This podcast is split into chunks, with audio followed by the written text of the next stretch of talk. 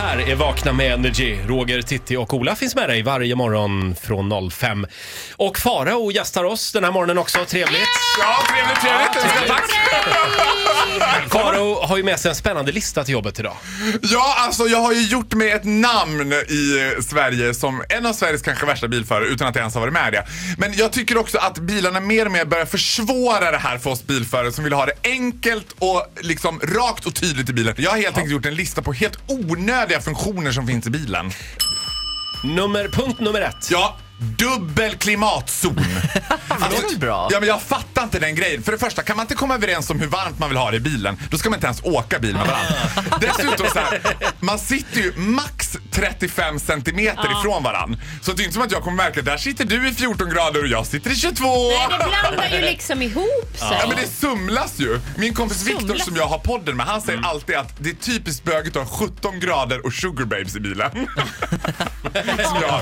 Jag, tycker, jag, jag fattar inte grejen. Och dessutom när man ska börja vrida på ratten. Det är ju en ratt, på min bil i alla fall, för båda klimatzonerna. Så åt ena hållet är min klimatzon, andra hållet är den andra personens klimatzon. Sen ska det upp, ja, det, nej det vet vad, det kör ihop sig för mig. Farao, man ska inte ha på AC överhuvudtaget. Och framförallt aldrig under 23 grader var det någon som sa till mig. I bilen. Nej, precis. För att, Det för får då, du ha i din klimatzon! För då, då, då tar halsen stryk. Madonna, hon, hon sparkar ju folk, anställda, som drar igång AC'n. Ja. Så, Är det rädd, sant? så rädd är hon om sin hals. Ja. Punkt nummer två. Alltså på samma sätt som jag älskar att flyga när det blir lite av en rocky ride. Jag gillar ju luftgropar, jag gillar när man känner att nu flyger man. Samma sak är det när man kör. Därför gillar jag inte farthållaren. Alltså jag förstår inte grejen. Och det roligaste var att när min bror, han är sådär mycket mer teknisk än vad jag är. Så när han skulle så här, köra min bil en gång, då säger jag alltid till honom så här: Trycker du inte på några knappar? För du vet, jag är rädd att han ska ställa in så att det plötsligt bara är techno i bilen eller något sånt där Ja, konstigt. så jobbar jag när Erik lånar min bil. Du ställer inte in någonting. Rör inget. tryck inte på rattknapparna. Nej. Och då skulle han bara, ah, fan kör du inte med farthållaren för jag ställer in farthållaren på bilen. Morgonen efter när jag ska sätta mig i bilen, då är jag panikslagen. För jag tänker ju att bilen kommer starta på 110 km i timmen. Så jag försökte liksom få grannarna att flytta sina bilar för jag bara, passa upp här för jag kommer starta på 110. Så håll undan hundar och kvinnor och tanter för det kommer starta på 110.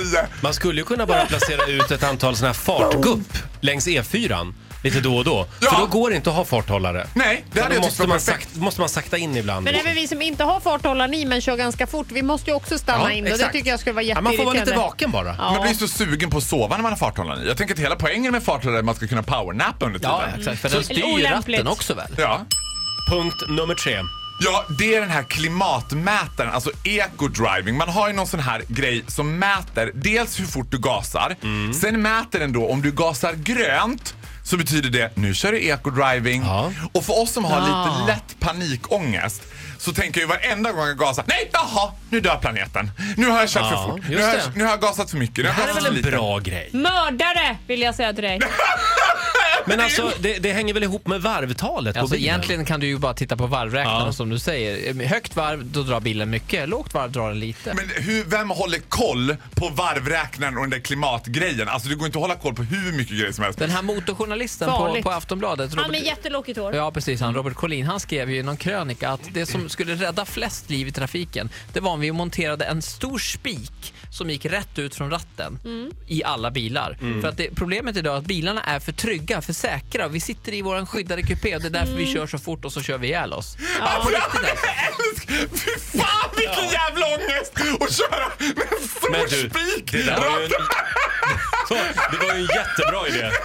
Jag hade kört i 30 hela tiden! Nej, Jag tar idag också. Farao, får jag bara kolla en sista grej? Vi, Ja. oss Volvoägare emellan. Ja. Jag, får, jag har haft nu, i två års tid har det stått så här. Du har ett nytt meddelande. Och jag får fan inte fram det. Och vet du om du får fram det så kommer det stå så här. Roger Nordin, det var en barnfamilj. Mördare kommer det Ja, stå. okej.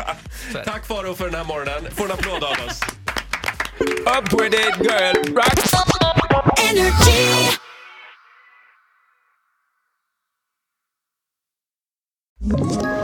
Ett poddtips från Podplay.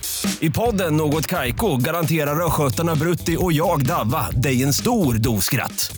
Där följer jag pladask för köttätandet igen. Man är lite som en jävla vampyr. Man har fått lite blodsmak och då måste man ha mer. Udda spaningar, fängslande anekdoter och en och annan arg rant. Jag måste ha mitt kaffe på morgonen för annars är jag ingen trevlig människa. Då är du ingen trevlig människa, punkt. Något Kaiko, hör du på Podplay. Därför är gardinerna.